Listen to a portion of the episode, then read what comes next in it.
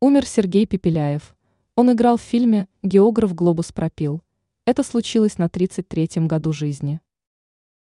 Российский режиссер и актер Сергей Пепеляев скончался в возрасте 32 лет.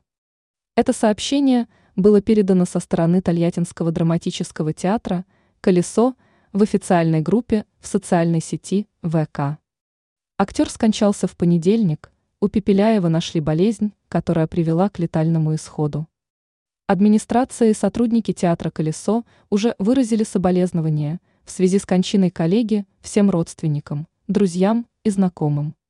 Сергей Пепеляев родился в 1992 году, а в 2020 году он получил специальность как актер драматического театра и кино. Он работал в театральной индустрии раньше – а относительно недавно стал работником Тольяттинского драматического театра. Пепеляев также играл в кино. Он получил роль старшеклассника в фильме «Географ. Пропил глобус».